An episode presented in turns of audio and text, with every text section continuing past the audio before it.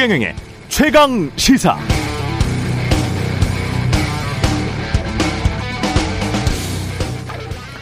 네, 윤석열 당, 대통령 당선인이 어제 민정수석실을 폐지하겠다고 밝혔습니다.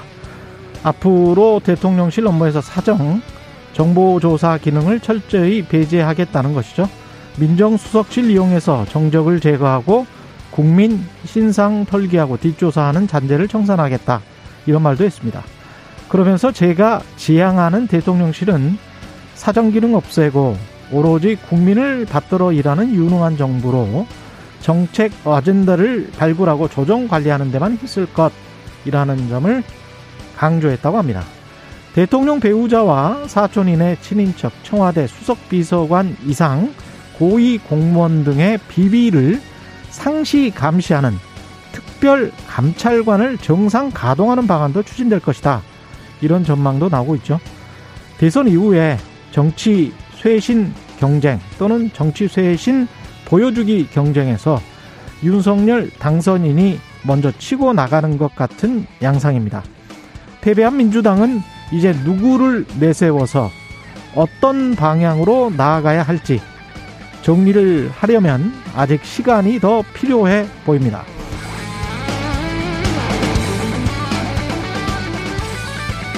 네, 안녕하십니까. 3월 15일 세상에 이익이 되는 방송 최경령의 최강시사 출발합니다. 저는 KBS 최경령 기자고요. 최경령의 최강시사 유튜브에 검색하시면 실시간 방송 보실 수 있습니다.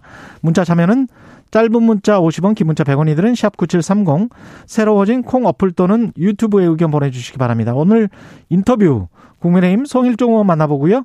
더불어민주당 권지웅 비대위원도 만납니다.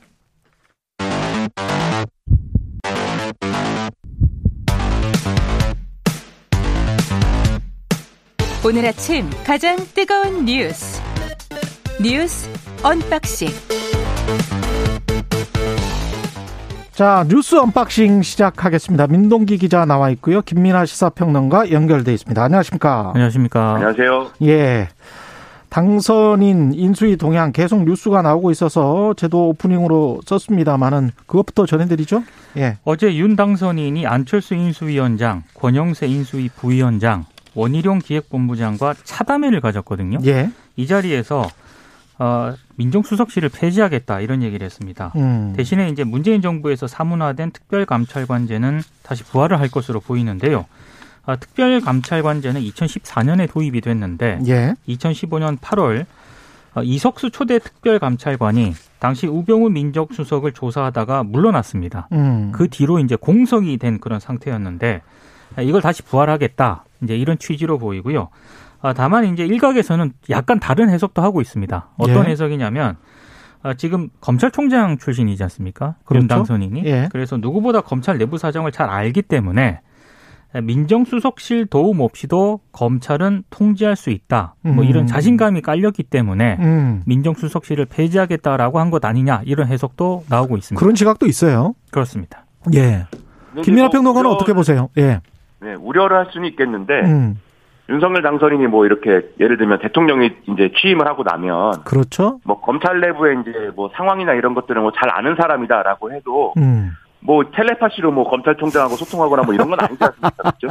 그러니까 어떤 뭐 기구나 뭐 부서나 무슨 담당자 뭐 이렇게 소통을 해야 될 텐데 예. 어쨌든 민정수석실을 폐지한다는 거는 그런 걸 안 하겠다는 거니까 아, 그런 의지를 밝힌 것은 뭐 제가 볼 때는 긍정적인 방향으로 지금 얘기를 하고 있다고 보이고요. 그러니까요. 그거는 그 그대로 진이라고 생각을 하고 우리가 받아를 받아들여야 될 것 같아요. 그렇죠. 그렇습니다. 예. 그리고 워낙 이제 민, 역대 민정수석들이 이제 너무 이제 그 안 좋은 사례들이 많았기 때문에 예. 특히 이제 박근혜 정권 때 이제 뭐 우병우 민정수석은 다 이제 우리가 잘 아는 그런 사례고 음. 이 정권에서도 사실 이제 특감반 문제가 논란이 좀 되지 않았습니까? 특별감찰만. 예. 그러니까 그이 민정수석실 내 특감반이 김태우 수사관 문제가 불거져 가지고 아, 그렇습니다. 거기서 이제 뭐 수사 정보나 이런 거를 이제 좀 갖고 있다가 나중에 이게 정부를 공격하는 그런 어떤 어, 소재로 쓰이기도 했는데 음. 그게 결국은 지금 정권의 뭐 부메랑으로 돌아온 거긴 하지만 어쨌든 특감반의 그런 활동이 이제 맞는 거냐 틀리는 거냐 논란도 있고 이랬거든요. 맞습니다. 종합적으로 볼때 대통령이 이제 자기 참모를 활용해 가지고 이런 사정기관이나 뭐 이렇게 개입을 하고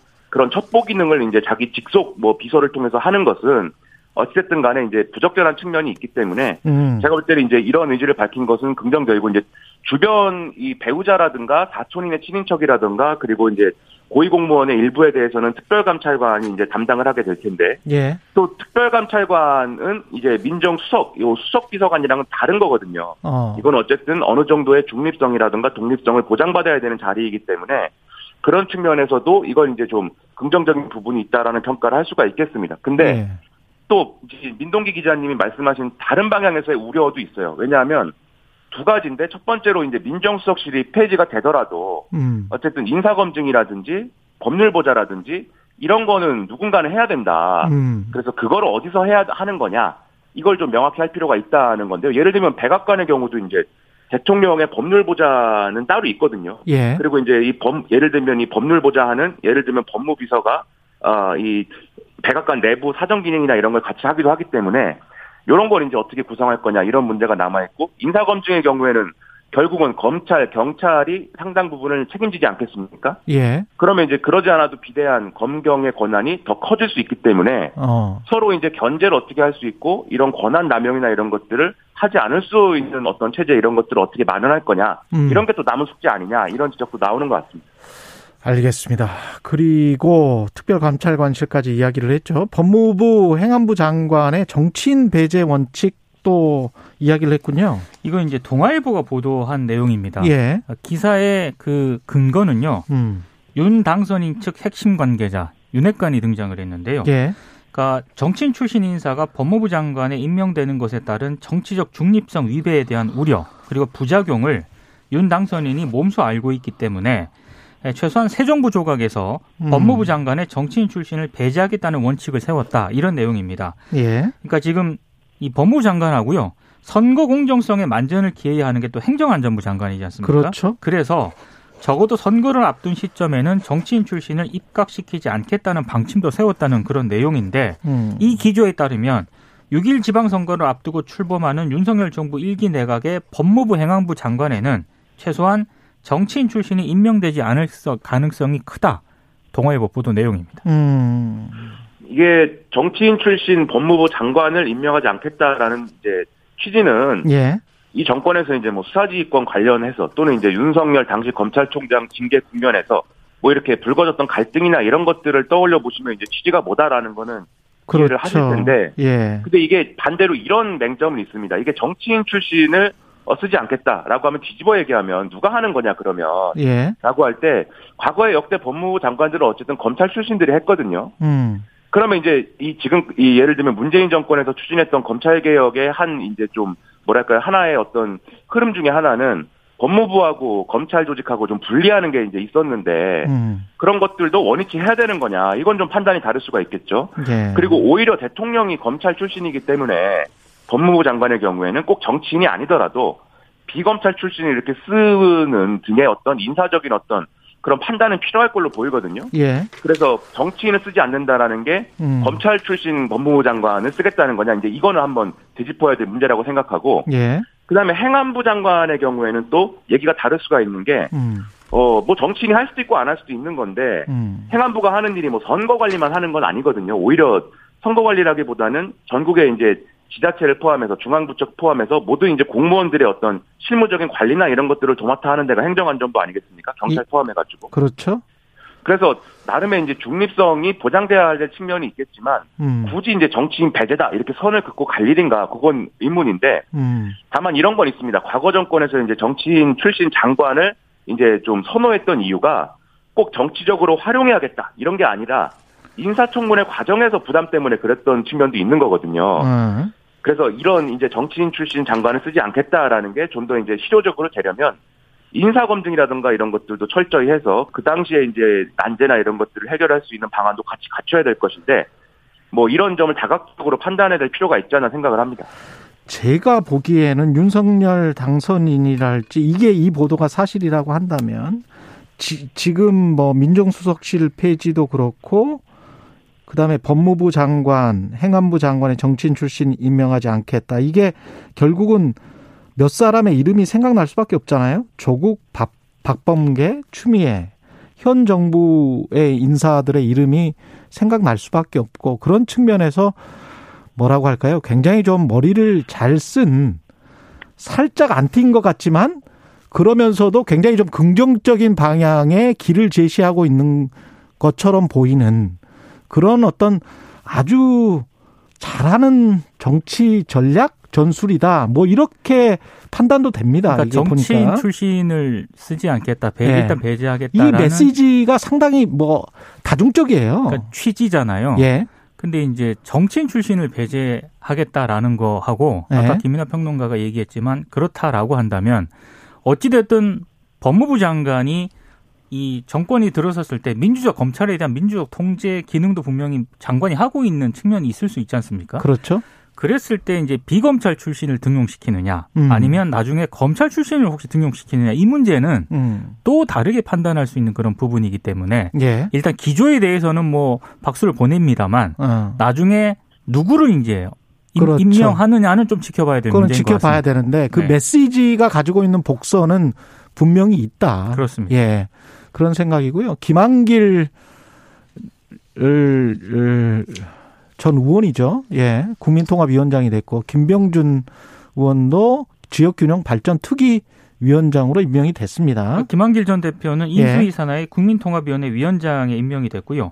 김병준 전 자유한국당 비대위원장은 지역균형발전특위 위원장에 임명이 됐습니다. 어. 그러니까 두 위원장이 임명이 되면서 일곱 개 분과 그리고 1위원회 2특위로 구성된 인수위를 이끌 위원장급 인선은 일단 마무리가 됐는데요.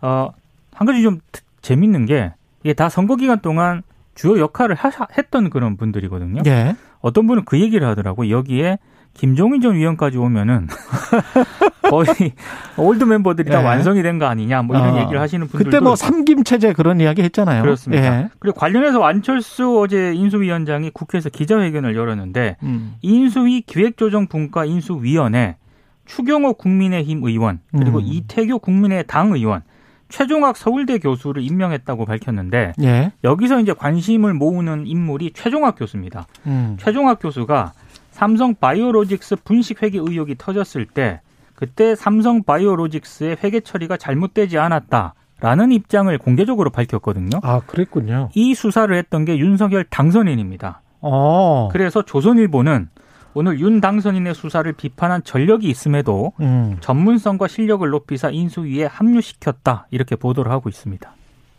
근데 이제 그 부분은 삼성 바이오로직스 회계가 그러면 그 제대로 어, 됐다. 맞았던 거냐, 예. 맞았던 게 맞냐, 그건 예. 이제 이견의 여지가 있겠죠. 그걸 어쨌든 재판이나 이런 걸 통해 가지고 어쨌든 잘못됐다는 점은 어쨌든 뭐 확인이 되는 거니까. 그렇죠. 그래서 그거는 좀 논란의 여지가 있겠지만 어쨌든 이제 나름대로 이제 재정 전문가 이런 차원에서 이제 뭐 실력을 보고 이제 뭐 영입했다 이런 차원에서 이제 많이 얘기를 하는 것 같고 음. 그리고 이제 김한길, 김병준 두 사람의 경우에는 윤석열 당선인이 굉장히 좋아하나 봐요. 그렇지 않으면 이렇게 모든 길목과 모든 상황에 이렇게 공통적으로 다시 등장을 해서 이 요직을 맡을 수 있겠는가. 예. 그래서 상당히 이제 좋아하는 사이구나 이렇게 볼 수가 있는 게 김한길 전 대표는 거의 뭐 이 언론 보도에 의하면 한길이 형 이렇게 부른다고 하고 예. 어 김병준 위원장은 뭐 이전에도 보도가 나오지 않았습니까? 선거 음. 전에도 와인을 뭐 둘이 몇 병을 마셨다 뭐 이렇게 나오는 걸 봐서 그렇죠. 굉장히 마음이 잘 맞는 사이인데 예. 일부 언론은 이렇게도 예상을 하고 있어요. 이게 인수위원장을 안철수 대표가 맡게 되면서 음. 국무총리까지 안철수 대표가 맡는 그림에 대해서는 아직 이제 좀 확정할 수가 없는 단계다. 이런 예. 시각도 있는 모양입니다. 왜냐하면 인수위원장을 통해서 어떤 앞으로의 어떤 로드맵이나 이런 거큰 그림을 다 그리는 사람도 안철수 대표인 거고 이후에 국무총리를 하는 사람도 그걸 집행하는 사람도 안철수 대표 그리고 국무총리 후보자로서 인사검증을 하는 것도 스스로 하는 셀프 검증이 되는 안철수 대표의 역할이라고 하면 음. 너무 이게 큰 거 아니냐. 음. 그런다고 했을 때 그런 평가가 있다고 했을 때 그러면 이제 다른 총리군 후보자는 누가 되는 거냐 라는 질문에서 음. 결국 이제 김한길, 김병준 두 전 대표 전 위원장이 그 범죄에 들어가게 되는 거 아니냐 이렇게 해석하는 언론도 있는 상황인데요. 오늘 관련해서 이제 또 언론 보도를 보니까 전혀 예상하지 못했던 이제 사람 이름도 예. 예, 총리 후보군이다라고 보도가 나오는 걸 봐서 누구요? 뭐 박주선 전 의원 얘기 나오고 뭐 아, 있었던데 박주선. 예. 근데 이거는 제가 볼 때는 큰 가능성은 없어 보이거든요. 얘기가 예. 뭐 여러 가지 나온다라는 차원인데 예. 이런 여- 어제 김부겸 총리 유임안도 그렇고 음. 이런 여러 가지 얘기가 나오는 걸 보면 그냥 안철수 대표가 총리로 그냥 직행하는 그림은 아닐 수도 있다. 이런 좀 시그널이 커져가고 있는 거 아닌가. 좀 이런 생각도 듭니다. 그리고 이런 다양한 메시지를 어느 쪽에서 왜 내놓고 있는지 그리고 실제로 총리가 될 사람은 누군지는 그때 가서 봐야 되기 때문에 여러 메시지가 나오는 그 의도도 우리가 좀 파악을 해봐야 돼요. 사실은. 김부겸 총리 거는요. 예. 어제 보도 이후에 김부겸 총리 측에서 음. 불쾌하다라는 그런 반응이 나왔고 그렇죠. 어제 김은혜 대변인 같은 경우에는 검토한 바 없다 이런 입장을 내놓았거든요. 100% 오보다 이렇게 이야기했죠. 그렇습니다. 예. 그런데 불구하고 한 가지 좀 생각해 봐야 할 대목은 음. 어찌됐든 윤 당선인이 이렇게 김부겸 총리를 유임하는 안까지 예, 제스처를 취했다라고 하는 거는 굉장히 포용적인 어떤 그런 이미지를 주는 거 아니겠습니까? 그렇죠. 그래서 일단 그 런 어떤 좀 의도로 언론에 좀 보도가 된 것 아니냐라고 해석을 하시는 분들도 있습니다. 그리고 나중에 유임될지 아니면 지명을 할지 안 할지는 모르는 일이기 때문에 일단 네. 이렇게 에드벌론을 띄워놓으면 훨씬 더 이제 긍정적인 메시지가 나갈 수가 있는 것이고요. 그다음에 국민통합위원장이랄지 지역균형발전 특위위원장이랄지 우리가 인수위를 많이 거쳐봤지만 이거는 정말 타이틀이거든요. 그렇죠. 예. 그냥 내각에서 어떤 역할을 하게 될지가 가장 중요한데 김한길, 김병준 이 두 분이 이걸로 만족을 할까요? 이게 그렇게 큰 타이틀인가? 어떻게 보세요, 김연아 평론가는? 그러니까 이제 예. 거기 나와 있는 어떤 그 과제나 이런 걸 보면 예. 결국은 이제 국민 통합이라는 거는 음. 지금 말씀하신 대로 뭐 타이틀이긴 하지만 이게 음.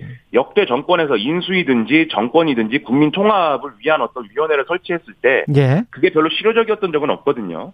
그렇기 때문에 이게 타이틀인데 어허. 하지만 국민 통합의 역할을 뭔가 실효적인 걸 해야 된다라고 했을 때는 할 수 있는 게 뭘까? 예. 그거를 이제 생각을 해보면 국민 통합이라는 거에 반대말은 뭐 국민 분열인 거고 국민 분열이라는 건 어쨌든 지금의 정치권이 어쨌든 분열적인 어떤 모습을 보여온 게 있는 거 아니겠습니까? 예. 그런 차원에서 이제 뭐 예를 들면은 뭐 흔히 이제 평론가들이 얘기하는 정계 개편이랄지 음. 뭐 그런 것들을 추동하는 역할을 뭐 할 수 있는 거 아니냐 아. 이런 이제 얘기들을 많이 하는 것 같고요. 그런 상징성. 그렇죠. 근데 김병준 위원장의 경우는 어쨌든 균형 발전 이 키워드지 않습니까 지금? 예. 그러니까 균형 발전이라는 거는 사실 이제 어떤 행정부의 차원에서 사실은 이 좀 틀어잡고 가야 이제 가능한 거지 않습니까? 예. 그런 차원에서 보면 또 김병준 위원장이 과거에 보면은 박근혜 정권 때도 보면은 총리 후보군 중에 하나였어요. 총리가 맞아요. 맞아요. 예, 예. 되는가 싶었는데 그때 정책 상황 때문에 안 됐는데 맞아요. 그런 점에서 그래서 이제 이런 점에서 일종의 이제 총리 후보군 중에 어 우리가 쉽게 비유하자면 벤치 멤버 같은 거 아니냐 음. 이런 해석을 지금 하고 있는 것 같습니다. 그래서 그 가장 유력한 총리 후보군이라고 하는 후보군의 한 사람으로 떠오르고 있는 안철수 대통령직 인수위원회 위원장도 기자회견을 했습니다 어제. 어제 인수위를 다섯 가지 시대적 과제 그리고 예. 삼 3대 운영 원칙을 가지고 이끌겠다라고 이제 얘기를 했는데요. 근데 어제 기자회견에서 좀 주목을 받았던 게 기자들이 당선인이 여성가족부 폐지하겠다라고 하는데 생각이 음. 다른 부분들은 어떻게 해 나갈 것이냐 이렇게 물었거든요. 기자들이 물으니까. 여기에 대해서 안 위원장의 답은 몇 가지 가능한 정책적 방향들에 대해서 보고를 드리고 그 중에서 당선인께서 생각하시는 것이 올바르다고 생각한다 이렇게 선택을 하는 게 올바르다고 생각한다 이렇게 얘기를 했는데 예. 이 얘기가 아, 언론들의 해석이 그럼 인수위에서 수립하는 국정 과제에 윤 당선인 공약이 일부 반영되지 않을 수 있는 것 아니냐 이렇게 해석이 됐습니다. 어. 그래서 어, 안철수 위원장 측인 이 이태규 국민의당 의원이 어제 기자들에게 정정 공지를 보냈는데요. 음. 안 위원장은 기자 간담회에서 정책 폐기에 관련해서 어떤 구체적 언급을 한 적이 없다. 이런 음. 내용입니다. 예. 아무래도 이 발언이 당선인 입장과 다소 다를 수 다르게 비칠 수 있다. 이런 음. 점을 좀 의식해서 정정 공지를 보낸 것으로 보입니다. 그러니까는 안철수 위원장이 한 얘기는 의미는 명확해요. 그러니까 공약이라는 거는 선거 과정에서 하는 것이고 예. 국정 과제라는 거는 인수위가 앞으로 우리 정부는 이런 걸 하겠다라고 하는 거를 이제 주는 거니까 그런데 그게 정확하게 일치하는 거는 역대 정부에서도 한 50% 정도다 얘기를 했으니까 음. 공약을 뭔가 구조조정한다는 얘기는 분명하죠. 예. 다만 이게 뭐 윤석열 당선인이 하자고 한 것을 안철수 위원장이 뒤집는 그림이라기보다는 뭐 소통해서 논의해서 합의해서 이제 하겠다라는 건데 근데 이 대목에서 이제 예를 들면 어 한겨레나 이런 쪽에서 이제 궁금증을 가지는 이 언론에서 궁금증을 가지는 부분은 그럼 여가부 폐지가 거기 들어가는 거냐 안 들어가는 거냐 뭐 이런 건 것 같아요 지금 언론의 분위기는 근데 근데 뭐- 여성가족부 하나만 가지고 이렇게 언론이 이슈를 계속 제기하는 거가 그 그게 그렇게 중요한가요? 다른 어제 전반적으로 이야기를 봤을 때는 정부 조직 전체에 관해서도 또 이야기가 나올 수 있는 그런 상황이던데 이수정 교수 이야기는 예. 그렇습니다. 그래서 이제 여가부 폐지냐 아니냐 뭐 이렇게 일도양단 할 문제는 아니다라고 어제 뭐 나온 인터뷰 발언이나 이런 것들을 종합을 해보면 그건 민주당도 마찬가지고 지금 국민의힘이나 윤석열 당선인도 마찬가지고 일정 정도의 이제 뭐 서로 얘기하는 어떤 대안이나 이런 거는 뭐 없지 않은 것 같아요. 음. 근데 그런 것들 어쨌든 관심사가 되고 있고 아마 앞으로 정치 쟁점화 될 것이다. 아마도 그래서 민주당 입장에서는 이 여가부 문제를 가지고 계속 쟁점을 삼을 가능성이 크다. 이걸 좀 보여주는 어떤 언론의 기류가 아닐까 싶고 그다음에 안철수 위원장이 한 얘기 중에 저는 뭐 긍정적인 부분이 분명히 있었다고 봅니다. 뭐냐면 어 이런 얘기를 했습니다. 현 정부 정책 중 이어갈 과제와 수정 보완할 과제, 폐기할 과제를 잘 정리하겠다. 이렇게 얘기를 했는데 이 얘기는 뒤집어 말하면 이제 문재인 정권이 했던 여러 가지 정책이라고 할지라도 무조건 뒤집는 방식으로 지금 국정 과제를 만들지는 않겠다라는 얘기이지 않습니까? 그렇죠. 근데 그거는 어떻게 보면은 당연한 거고 그렇게 해야 되는 거죠, 사실. 그러니까는 국민들이 어쨌든 정권 교체를 표로서 가능하게 했기 때문에 뭐 이 뒤집어야 될 것들은 분명 또 뒤집는 것도 필요하겠지만 어. 또 국민들이 문재인 정권의 모든 것을 다 뭐 무로 돌려라 이렇게 판단하는 건 아니지 않습니까? 예. 그러니까는 대표적으로 예를 들면 디지털 전환이라든지 뭐 4차 산업 혁명이라든지 이런 것들은 뭐 정권이 어디로 가든 간에 마찬가지로 뭐또 이름을 같은 바- 거죠. 이름이나 그렇죠. 이름이나 개념을 바꾸더라도 뭐 추진을 할 것이니까 어. 그런 것들에 대한 이제 접근이나 이런 것들을 이런 메시지로 내놓는 게 저는 뭐 국민 통합이나 이런 걸 위해서는 긍정적인 측면이 있다고 생각합니다. 어. 내일 문재인 대통령과 어, 윤석열 당선인의 회동을 앞두고 또 이명박 전 대통령 사면론이 나오고 있습니다. 그러니까 언론 보도를 오늘 제가 쭉 종합을 해 보니까요. 음. 가능성이 있다 쪽에 모두 무게 중심을 두는 것 같습니다. 지난번 재보궐선거 때도 이 말 나왔었죠. 그렇습니다. 예. 그런데 문재인 대통령이 어제 대선 후 첫 공개 일정인 수석 보좌관 회의를 개최를 했거든요. 음. 여기서 모두 발언을 했는데 이 모두 발언에서 통합을 여섯 번이나 언급을 했다고 합니다. 어. 그래서 이제 일부 언론들이 이, 이 발언을 근거로 청와대와 여권에서도 조금 이걸 검토하고 있는 것 아니냐라는 해석을 하고 있는데요. 이건 어디까지나 해석인 것이고요. 어, 내일 만났을 때 구체적으로 어떤 얘기가 오가는지에 대해서는 좀 지켜봐야 할 것 같은데 다만 만약에 이명박 전 대통령의 사면을 문재인 대통령이 단행을 한다면은 청와대가 박근혜 씨 사면을 할 때 이명박 전 대통령이 제외가 됐거든요. 당시에는. 예. 그때 청와대 입장은 이렇습니다. 두 분 케이스는 많이 다르다. 그러니까 둘 다 범죄를 저질렀지만 사익을 추구했는지가 사면 여부를 갈랐다라는 취지로 설명을 했는데 음. 이 취지를 좀 뒤집게 되는 그런 부담은 안게 되는 것 같습니다. 그렇죠. 근데 제가 볼 때는 저는 개인적으로는 일 개인의 입장에서는 이명박 전 대통령 사면은 부적절하다라고 보는 입장이지만 음. 그런데 누군가 어쨌든 사면에 동의한다고 하고 그다음에 문재인 대통령이든 윤석열 당선인이든 예를 들면 윤석열 당선인이 취임을 해서라도 음. 이제 이 이 저 이제 이제 그 어, 사면을 하려고 한다면? 사면을 한다고 하면 어. 가장 그래도 어쨌든 어 국론이 분열되지 않고 매끄러운 방식은 윤석열 당선인이 이 회동에서 제안을 하고 그것을 문재인 대통령이 대승적으로 수용하고 이 그림이 가장 어쨌든 논란이 논란을 축소시키는 방안이기는 하죠. 음. 그래서 만약에 그런 점까지 고려를 한다면 이명박 전 대통령에 대한 사면은 뭐 그런 방식으로 이뤄질 가능성이 좀 높지 않나 저는 생각을 하는데 예. 다만 제가 볼 때는 여기에 좀 함정이 있습니다. 뭐냐면 이- 벌써 이제 좀 정치권에서 바람을 좀 잡고 있지 않습니까? 그렇죠. 김기현 국민의힘 원내대표가 SNS에 이렇게 썼습니다. 문재인 대통령 결자해지가 필요하다. 음. 이명박 전 대통령과 이재용 삼성전자 부회장에 대한 사면 복권 문제를 매듭 지어야 된다. 그럼 이제 이재용 부회장에 대해서도 해야 되는가? 그건 이제 음. 또 다른 쟁점이 되겠죠. 예. 그래서 이런 것들을 실제로 윤석열 당선인이 이재용 부회장까지 이제 포함해가지고 사면 복권을 요구할 것인가 하는 관건이 될 것 같습니다. 어. 이명박 전 대통령에 대해서는 여당 일각에서도 사면의 필요성은 있다라는 얘기도 나오거든요. 그게 이제 이상민 이 의원의 경우에 음. 불교 방송 라디오에서 이제 그런 발언을 해가지고 약간 논란이 되고 있는데 음. 어쨌든 이런 기류하고 이재용 부회장 경우는 또 달라서 어, 그런 것들 을 어떻게 판단할지 좀 주목이 됩니다. 뉴스 unboxing 여기까지 하겠습니다. 민동기 기자 김민아 평론가였습니다. 고맙습니다. 고맙습니다. 고맙습니다. KBS 라디오 최경영의 최강 시사 듣고 계신 지금 시각 7시 44분입니다.